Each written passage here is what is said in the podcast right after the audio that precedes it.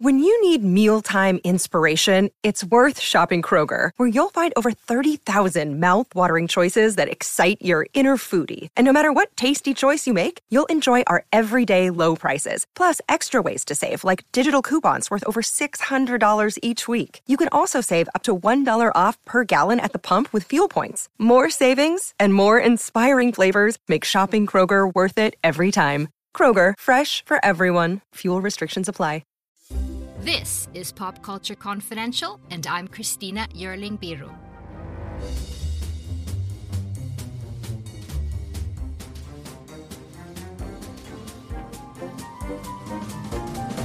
Hey everyone, welcome to Pop Culture Confidential, a part of the Evergreen Podcast Network. So I'm very excited about this week's show and my conversation with composer Nico Muhly, whose score for the Apple TV Plus series Pachinko is nothing short of masterful. Now, Nico is such a talent. At age 40, he's already racked up an impressive amount of diverse work. He seems equally at home composing chamber music, opera, film, and TV scores. He's had operas commissioned by the Metropolitan Opera, the English National Opera. He scored the film The Reader and the BBC series Howard's End. And he has collaboration credits with the likes of Björk, Grizzly Bear, Sufjan Stevens, and Bryce Dessner of The National. In our conversation, we talk about how the incredible score for Pachinko came together what he learned working as Philip Glass' assistant, how being open about his mental health has helped his work, and much more. We talk about some specific tracks on the Pachinko soundtrack, so I recommend you listen to them to get the full experience. The soundtrack is on Spotify, and I mention the names of the tracks. And here's my conversation with the great Nico Muhly. Nico Muhly, thank you so much for joining me. Thank you for having me. So, my listeners and my friends have heard me obsess about Pachinko, which is really a masterwork, and your and your music included. The series has so many elements coming together so perfectly. Your music does this as well. You actually go from the 1920s to the 80s, you go between Korea and Japan, multiple time periods. I want to start off by asking at what point did you come into this project and how did you approach mu- the music from that point from the start? So the origin story of this was that Soo, the showrunner, who was, you know, I, is in so many ways kind of the, the the the, brains and the heart behind this thing. Um, she had listened to a bunch of my a bunch of my um, non-film music and sort of chamber music and concert pieces, and called me up about a year ago, maybe or a little bit more, maybe maybe it was maybe December even of 2020, um, and explained the project. I had read Pachinko um, and loved it. And um, I almost immediately said no because I was worried about being the only not East Asian person sort of you know involved in in the creative processes and my and my recollection of the book of course is that that's this one kind of linear narrative um, but then when she explained that they were actually dividing it up and that it was a kind of on shuffle mode a little bit in terms of the times and it was a lot more about connecting earlier things to later things, and that the music would function in a much more emotion emotional way, both abstract um, and direct. So that that actually opened up um, for me a, a, sense of a language that I would feel comfortable doing without, you know, I, I, basically said right at the beginning, like if you want East Asian anything, like you've got to hire someone else because like there's not going to be like I can't no like that's not no. so, but did you use any Japanese, Korean sound instrumentation? No, no, that's not my business. No, no, no, no, no, no, no, no, absolutely. That that like the, the degree to which that would be inappropriate is like immeasurable. so I I um I basically said that right from the outset. It's like this is going to be in my language, both obviously harmonically, but also but also um sonically. So from there, you know, the the the music's role um, again, there there are moments where it's hyper specific to where we are, right? It's hyper specific to you know we're in a market in whatever year, um, and then it also has to make these big connections between and and cer- sometimes in certain scenes there there's some montages. There's scene I'm not sure if it's been released yet, but maybe in episode six where where, where just packing, everyone's packing, and you know, middle-aged her and young her and old her, and it's and it's all it's one big kind of four-minute thing that has to be that has to be held together. Um, and it's more or less in silence. So the music, the music has to do a lot of bridging. So once we knew that, I decided, you know, I it's I can't do something where the the grain of the music changes from year to year because the point is that it's like this genetic pull right and that there's a kind of original sin to the story not that i'm not i use sin in, in a kind of metaphorical way not in an actual way that that goes through the bloodline of the characters and so for instance i thought you know the i definitely wanted to use some electronic instruments but why not have those present in the teens and the 20s if they're going to be present in the 80s right so the bad version would be if Solomon's music were like this kind of hard hitting electronic music.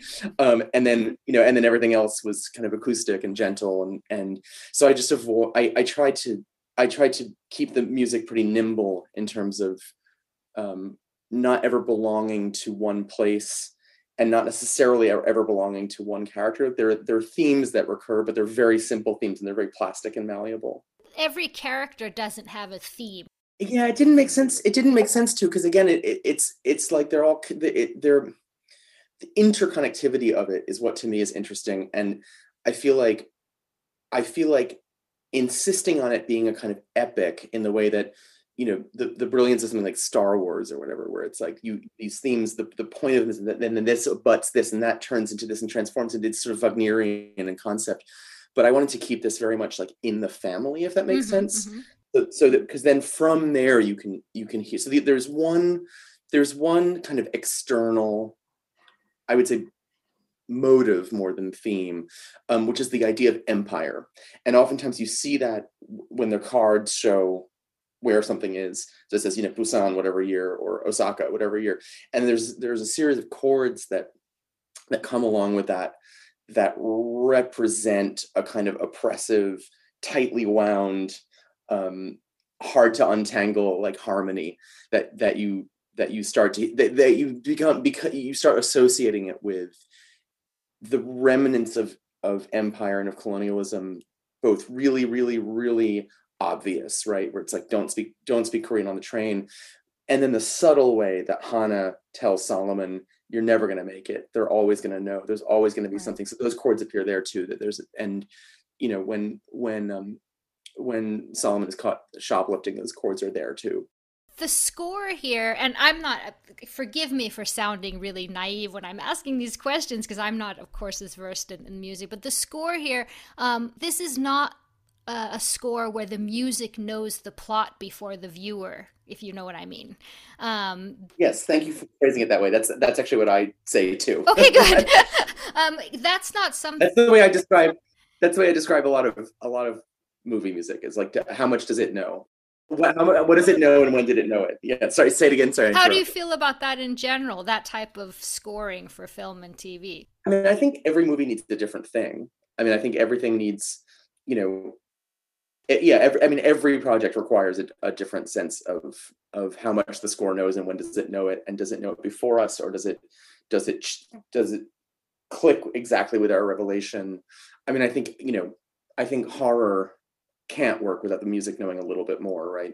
Like you couldn't you couldn't make sense of rosemary's baby without that thing. Mm-hmm. whereas something you know something like for instance the wicker man where all the music is kind of either diegetic or you know it starts with this folk song and you don't really you don't really sense anything is up aside from a vague sense of paganism which of course you can find in like joni mitchell or something and then it switches with us when we realize that something that something is is is twisted or in you know in in the in the later Star Wars is, where you where you watch things that were good become bad, and and the music kind of foreshadows that. I mean, I think I think that works in that context. So I don't have a philosophy about it, but I, I do think it's something worth deciding, um, and it's something that I actually had to deal with in in um, a couple years ago, or maybe 15 years, however long ago it was, with that movie The Reader, mm-hmm.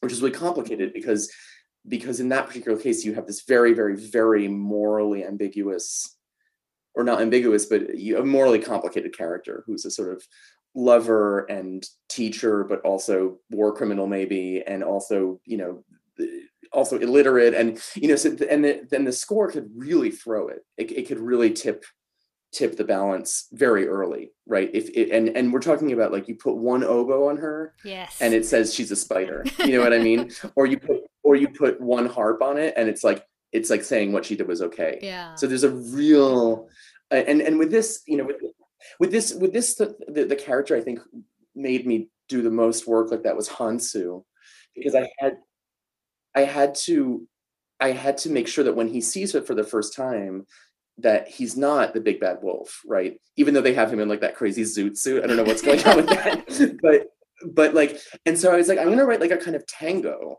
and I'm going to write something actually quite quite um uh generous to them, generous to that situation and you know the way that the way that it's framed too it's not not the dance at the gym right and from west, side story, story. And you think well you know the score the score in west side story does not tell us that everyone's going to die at that moment. You give them that moment before everyone kills everyone else's brother and whatever.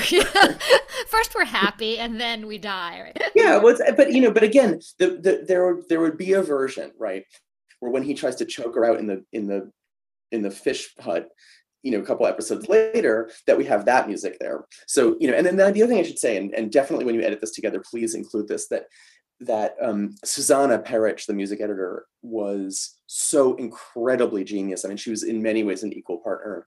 That was incredibly helpful to run these ideas by her and to say, what do you think if I tried this? And, and I, I, I will not lie to you. Sometimes I would write two exact opposite versions of a single cue and see you know, it's like, what's the version where he's a monster right away? And what's the version where, you know, there are a lot of things in the beginning where I sensed the power of the music could could do something uh, unwanted. So it's you know, for instance, when she's when she's um, when she's diving for abalone, and then her father can't see her. Yeah, you know, that's tense. I could I it's tense, but I almost had I almost turned it into a horror movie right? Because there's a way in which it's kind of like Jaws, yeah. right? Where it's like she's gonna get stuck in the yeah, rock. She's not coming back up. Mm-hmm.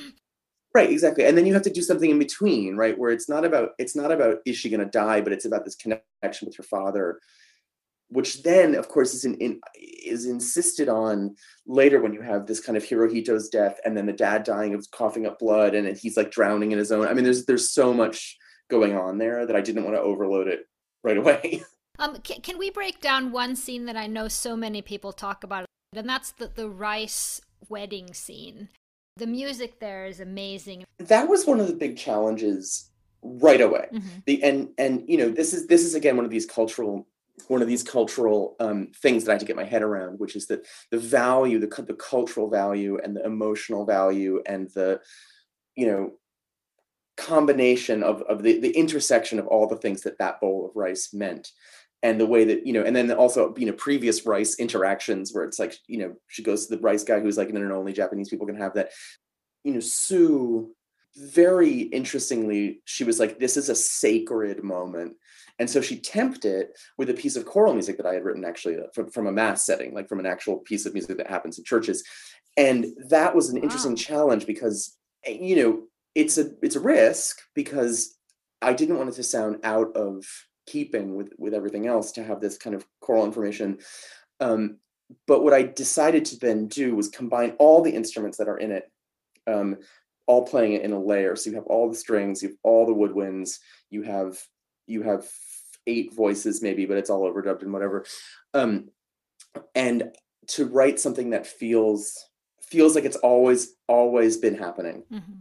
that it's it's just something that it's just something that's like this cyclical piece of information you know, I, I thought a little bit about my um, mother and my grandmother, both amazing cooks. They're, they're French in origin. My grandmother's French, and there is that way in which you bury a lot of affection in the way that you make something and the idea that something is is you know grown by you and cooked by you or like that you've bartered all that you've spent a lot of money on this thing and so you treat it as a more more in the way that one treats like a relic in the catholic faith faith than just something that you bought it, you know. And this is kind of also the last meal that the mother makes for her before she may never. Correct. It's so loaded, this scene, this, and you did it beautifully.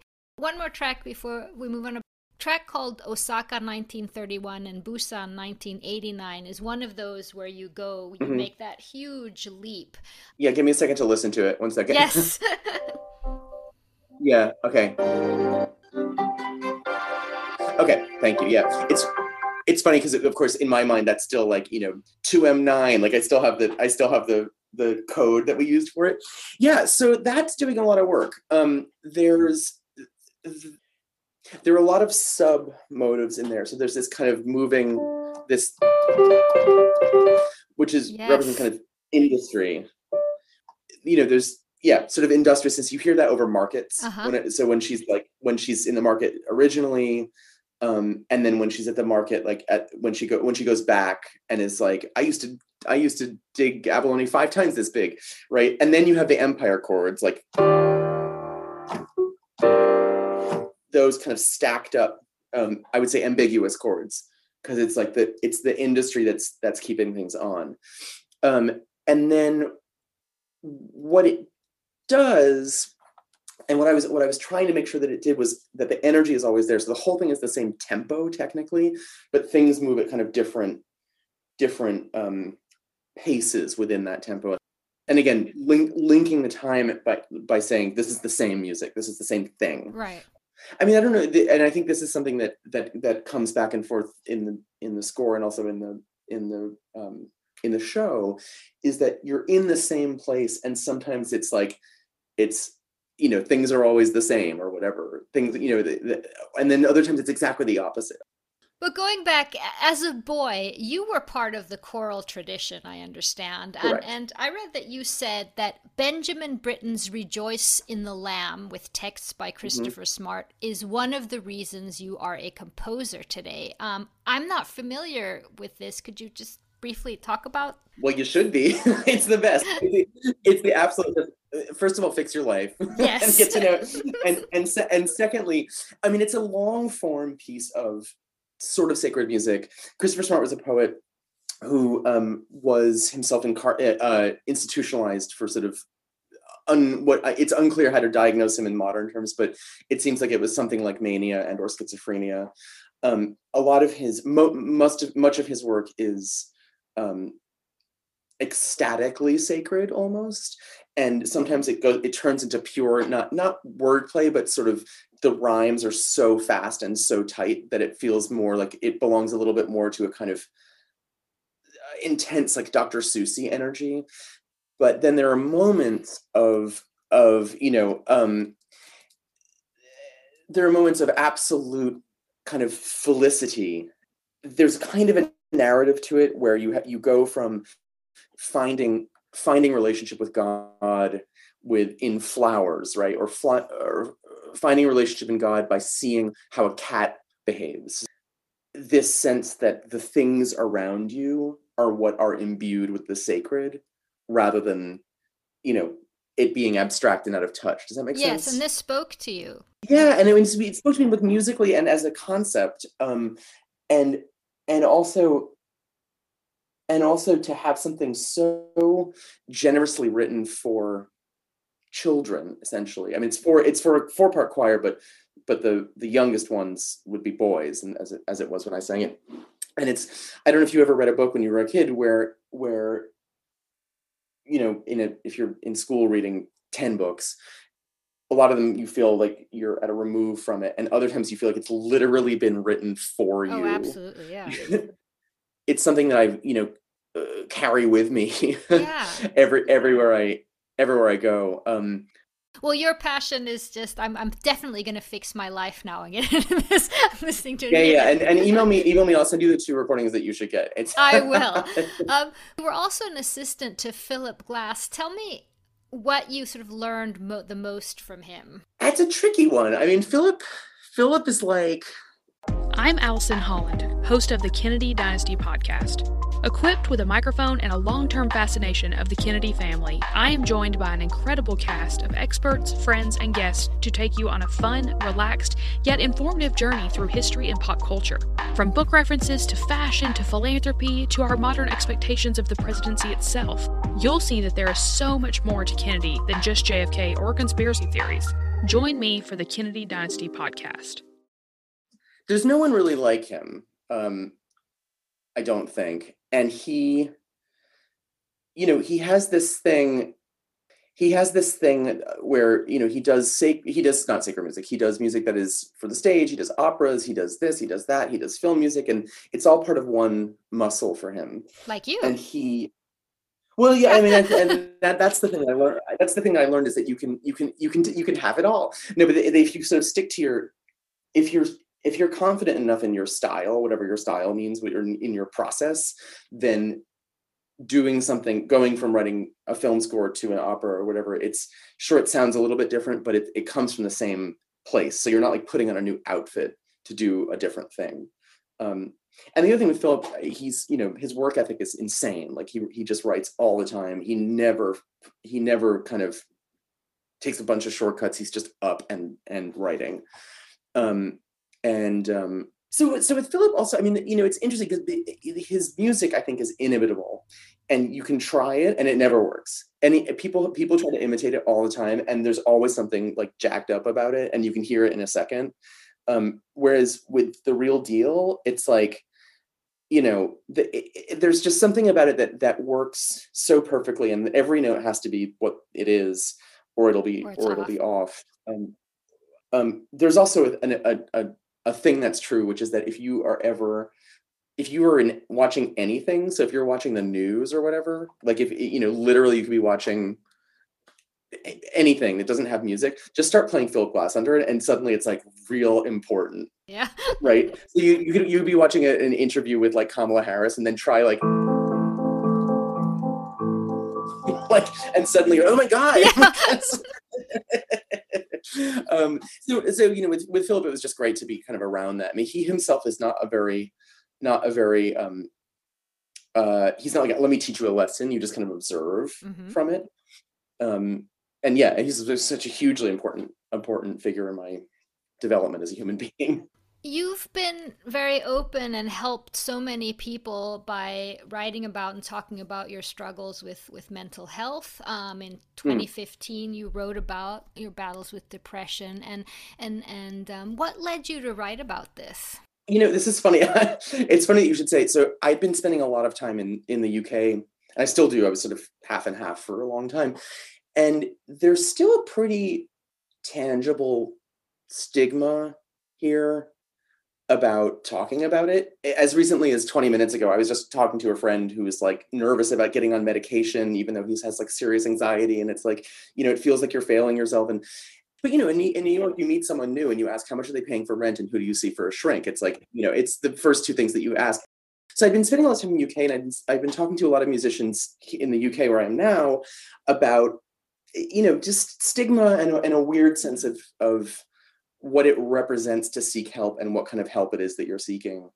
Um, and I had been in a very weird place with medication for a long time. Like I wasn't, I was slightly mis, misdi- not misdiagnosed, but basically the, the treatment situation was not working anymore. And I, I was being treated for depression, but it should have been for manic depression, which is the the con- condition under which I thrive, or whatever you're meant to say now. I don't think you say suffer with anymore.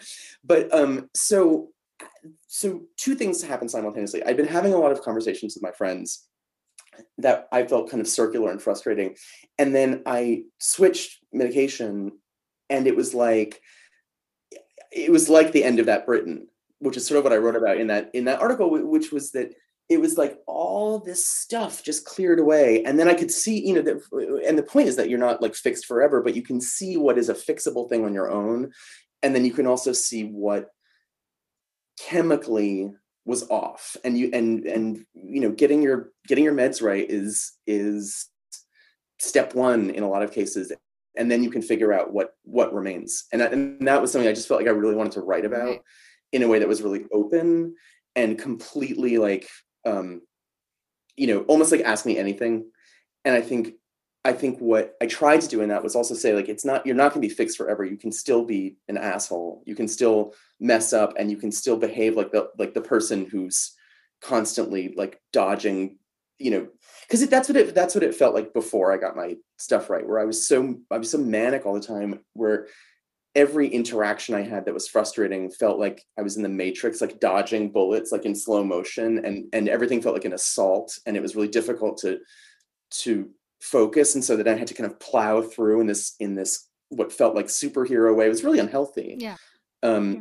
so getting getting it right was was to me something that because I'd been I'd been going through it for so long, I just felt like I was in a position to talk about it in a way that was really straightforward. Yeah, So so that's that's what that that's what that was.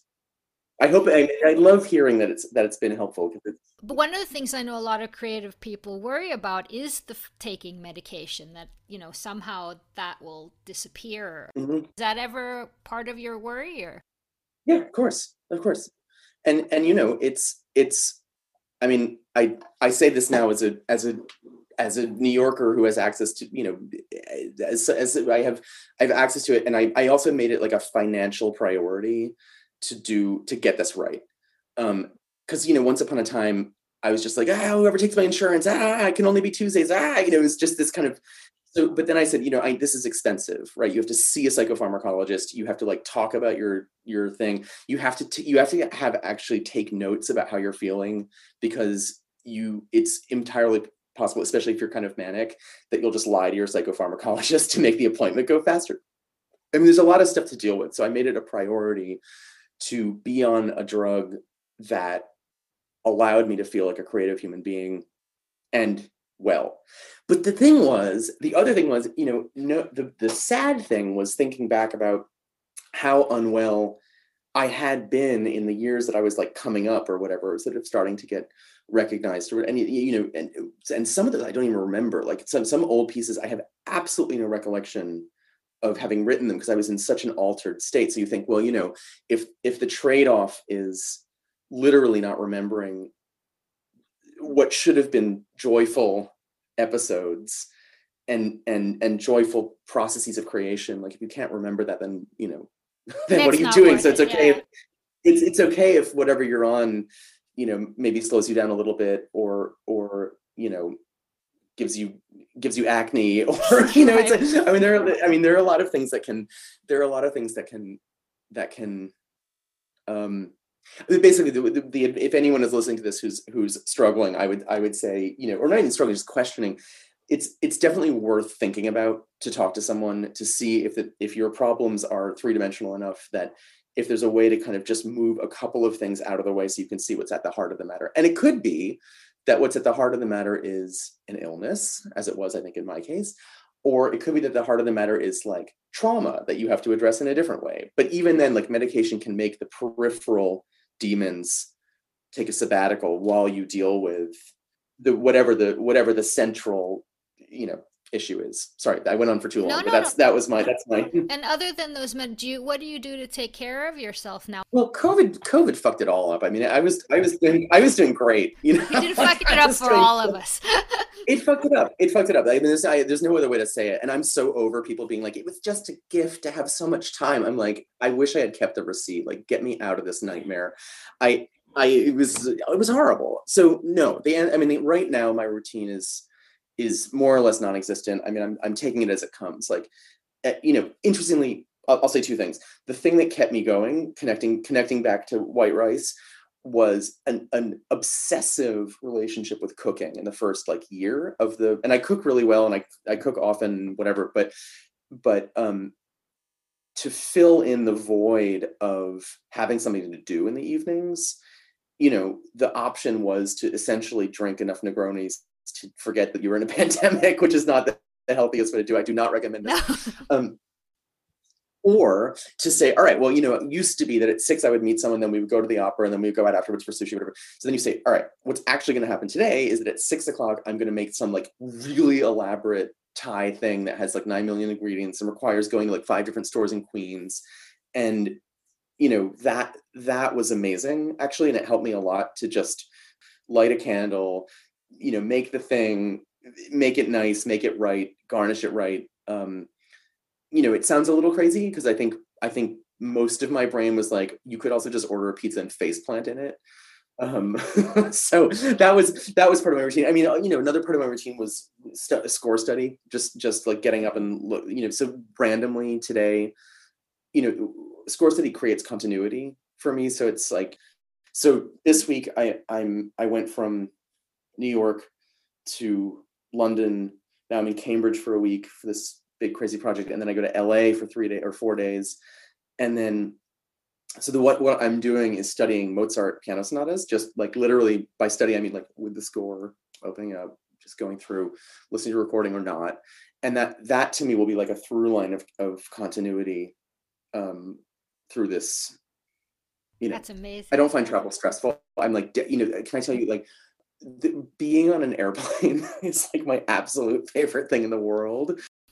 But, but it's eh, you know but also during covid what was great was to have pachinko because it was such an enormous amount of work. And you know it was also like you know it was it was great to watch uh because everyone's lives are so much sadder than mine, was. But it was no it was it was a nice piece of continuity to have such a big project. And and to be perfectly honest i think if it hadn't been covid i wouldn't have been able to to do it you've given some of the best advice you talked about that no one clapped for Bach's music, that you shouldn't go seeking validation. Yeah, I mean that's something that I I mean that comes out of the I mean so to put that in a little bit of context for for is that you know because most of my early musical experiences were in a church choir, which is to say that you're in a you're in a sacred environment, right?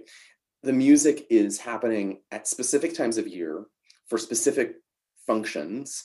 Um, in a context in which no one is like applauding for it and no and no one it's no one has bought tickets um it's you know the interaction is very stylized between the, perf- the performers if that's even the right word and the congregation um and for me growing up with that sensibility of you know this is a piece by william byrd that you will hear one time a year at 11:45 in the morning and that's what you get right? And and so that was so baked into my sense of of um how to think about music in a self-effacing way that's honest where you think you know sure fine like i compose the thing so i will take a bow and people will clap at the opera or whatever.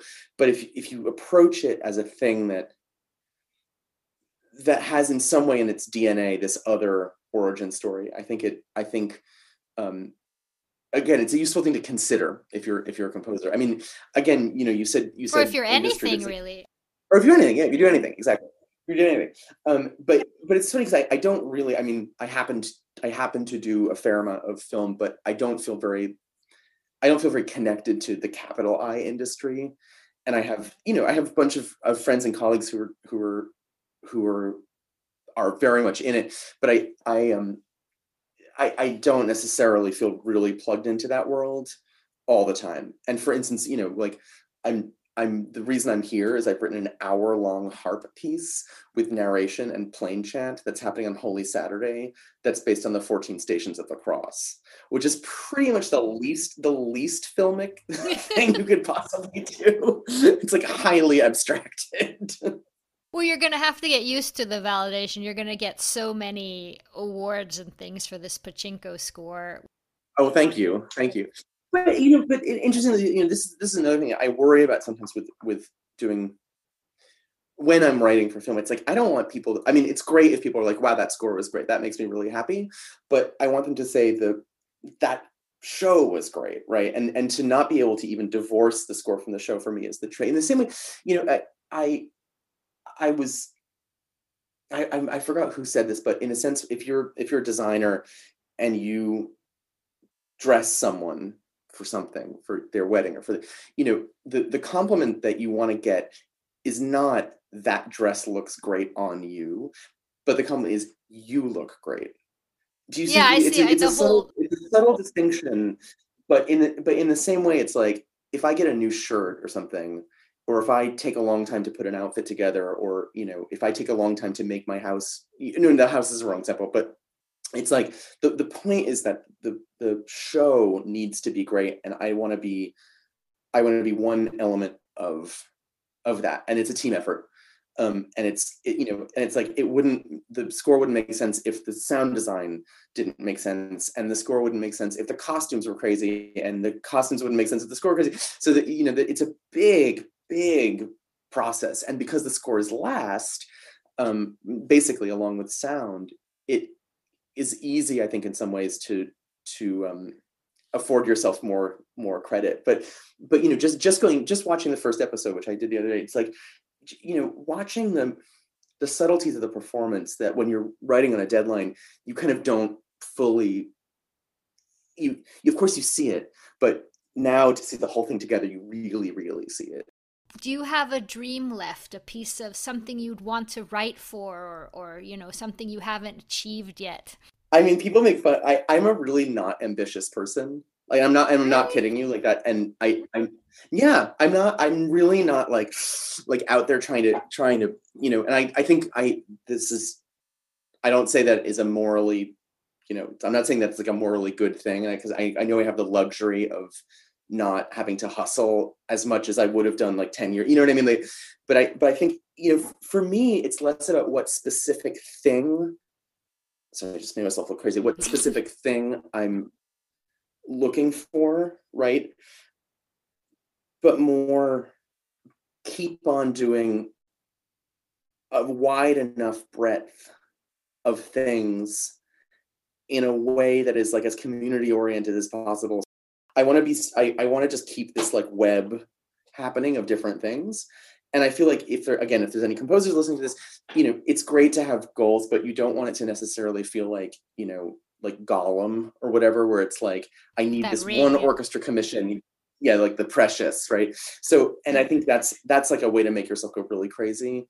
Whereas, you know, being part of a community of makers and, you know, um, to just to give you a, fi- a final tip, like when, you know when I, when I recorded Pachinko, we I recorded it with one of my longest collaborators, Fritz Myers, who also mixed and mastered it, and we recorded it with like all of my friends for playing playing all the instruments, and I knew that was really important. Like we could have recorded it in like Prague or something, but but I knew it was important to you know no no one had any work or any money like to you know to kind of be again like make it part of a team um so that's my my biggest ambition is to like broaden that and keep it all keep it all good well, Nico, this was so amazing. Thank you so much for your time. I know that you're my absolute pleasure. Thank you for your good questions. Also, I appreciate it. It's not not always thus.